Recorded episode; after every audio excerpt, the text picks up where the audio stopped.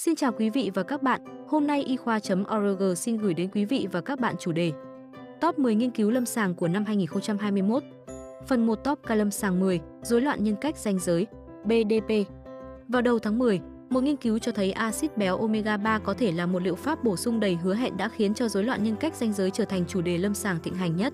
Một phân tích tổng hợp của 4 thử nghiệm ngẫu nhiên có đối chứng được công bố vào mùa hè này cho thấy rằng các axit béo không bão hòa đa nối đôi bổ trợ omega 3 có lợi trong việc giảm các triệu chứng chính của BDP. 4 nghiên cứu có tổng cộng 137 bệnh nhân. Trong một nghiên cứu, axit béo omega 3 được sử dụng như một liệu pháp đơn trị liệu. Ở những nghiên cứu khác, chúng được sử dụng như một liệu pháp bổ sung cho các thuốc hay dược chất khác, chẳng hạn như thuốc chống trầm cảm, benzodiazepine và hoặc axit valproic.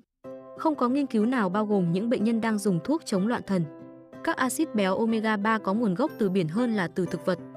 Top ca lâm sàng 9, vitamin D. Vào giữa tháng 11, các nghiên cứu về ung thư đại trực tràng và tử vong do mọi nguyên nhân đã trở thành chủ đề lâm sàng thịnh hành nhất trong tuần. Một nghiên cứu quan sát cho thấy những phụ nữ tiêu thụ lượng vitamin D cao hơn, đặc biệt là từ các nguồn thực phẩm, sẽ giảm nguy cơ phát triển ung thư đại trực tràng giai đoạn đầu. Nghiên cứu bao gồm 94.205 phụ nữ từ 25 đến 42 tuổi, được theo dõi từ năm 1991 đến năm 2015. Những phụ nữ có trung bình tổng lượng tiêu thụ vitamin D cao nhất. 450 đơn vị mỗi ngày cho thấy nguy cơ giảm đáng kể nhất so với những người tiêu thụ nhỏ hơn 300 đơn vị mỗi ngày. Mối liên quan giữa nồng độ vitamin D và ung thư đại trực tràng đã được ghi nhận trong nhiều năm và là chủ đề của 10 thử nghiệm lâm sàng đã hoàn thành hoặc đang diễn ra gần đây. Tuy nhiên, rất ít nghiên cứu tập trung vào ung thư đại trực tràng giai đoạn đầu và lượng vitamin D hấp thu vào. Thiếu hụt vitamin D trầm trọng có sự liên quan đến sức khỏe xương và cơ kém, khả năng hấp thụ canxi, khả năng miễn dịch và chức năng tim, cũng như ung thư đại tràng, máu và trực tràng. Điều này phù hợp với một nghiên cứu theo thời gian dựa trên dân số ở nam giới cho thấy rằng nồng độ vitamin D thấp hơn có liên quan đến sự gia tăng tỷ suất chết thổ. Nghiên cứu kết luận rằng việc đánh giá 25 hydroxy vitamin D tự do mang lại ít lợi ích bổ sung so với tiêu chuẩn hiện tại về tổng số 25 OHD, dạng vitamin D lưu hành chính, bởi vì sự thiếu hụt trong mỗi loại đều có nguy cơ tương tự.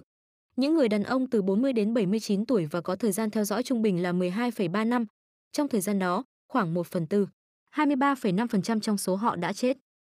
Sau khi điều chỉnh các yếu tố then chốt, bao gồm chỉ số BMI, hút thuốc, uống rượu, chức năng thận, số bệnh đi kèm ở thời điểm ban đầu và các yếu tố khác, nam giới có tổng mức 25 OHD bé hơn 20 microgram trên lít có nguy cơ gia tăng tỷ lệ tử vong đáng kể so với những người có mức vitamin D bình thường, được cho là lớn hơn 30 microgram trên lít. Top Calum sàng 8, semaglutide. Vào đầu tháng 7, tin tức về một loại thuốc được gọi là đã thay đổi thời cuộc để quản lý y tế về bệnh béo phì đã trở thành một chủ đề lâm sàng được quan tâm hàng đầu. Vào tháng 6, Cơ quan Quản lý Thực phẩm và Dược phẩm Hoa Kỳ ép dự án đã phê duyệt liều tiêm dưới da 2,4 mg trên tuần của chất chủ vận thụ thể glucagon-like peptide 1, GLP-1, semaglutide để giảm cân. Cụ thể, dạng thuốc và liều lượng đã được phê duyệt để bổ sung cho việc điều chỉnh lối sống ở người lớn bị béo phì, chỉ số khối cơ thể lớn hơn hoặc bằng 30 kg trên mét vuông hoặc người thừa cân, lớn hơn hoặc bằng 27 kg trên mét vuông với ít nhất một bệnh đi kèm liên quan đến cân nặng. Một nghiên cứu ở giai đoạn 1 cho thấy việc sử dụng semaglutide 2,4 mg với cagrilintide, một chất còn đang trong giai đoạn thử nghiệm, dẫn đến giảm cân nhiều hơn so với chỉ dùng semaglutide và được dung nạp tốt. Nghiên cứu đã được trình bày tại cuộc họp trực tuyến lần thứ 28 của Đại hội châu Âu về bệnh béo phì bởi tiến sĩ Lon Inibo và đồng thời được xuất bản trên tạp chí The Lancet. Trong một bài bình luận kèm theo, Sarah Biserin, ứng viên tiến sĩ và Gemma Frubeck MD, cho biết các lựa chọn điều trị dược lý đã được phê duyệt cho thừa cân và béo phì. Rất khan hiếm và không thu hẹp được một cách thỏa đáng khoảng cách về hiệu quả giữa thay đổi hành vi lối sống và phẫu thuật giảm cân để đạt được kết quả duy trì lâu dài. Tuy nhiên, họ nhấn mạnh, bởi vì nghiên cứu được thiết kế để sao cho an toàn, kết quả giảm cân cần được phân tích thận trọng. Không có can thiệp lối sống nào được quy định để giảm cân. Hơn nữa, quy trình đã được sửa đổi để bao gồm liều cagrilintide cao nhất mà có thể dữ liệu đã được định hướng. Không phải tất cả các phát hiện đều tích cực với semaglutide. Một nghiên cứu cho thấy tirzepatide, một tác nhân tuyên retin mới, vượt trội hơn so với phương pháp điều trị semaglutide 1mg ở bệnh nhân đái tháo đường TIP2. Sopat 2 đã so sánh 3 liều tirzepatide khác nhau được tiêm một lần mỗi tuần bằng cách tiêm dưới da với liều 1mg mỗi tuần của semaglutide ở 1.879 người lớn. Bệnh nhân dùng mỗi trong 3 liều tirzepatide 5mg, 10mg hoặc 15mg mỗi tuần một lần, cho thấy mức giảm A1C phụ thuộc vào liều cao hơn đáng kể so với những người được thấy với semaglutide. Giảm trọng lượng là một điểm quan trọng cuối cùng.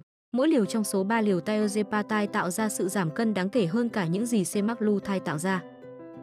Cảm ơn quý vị và các bạn đã quan tâm theo dõi. Hãy bấm nút thích, theo dõi và đăng ký kênh để cập nhật các thông tin y khoa chính xác và mới nhất nhé.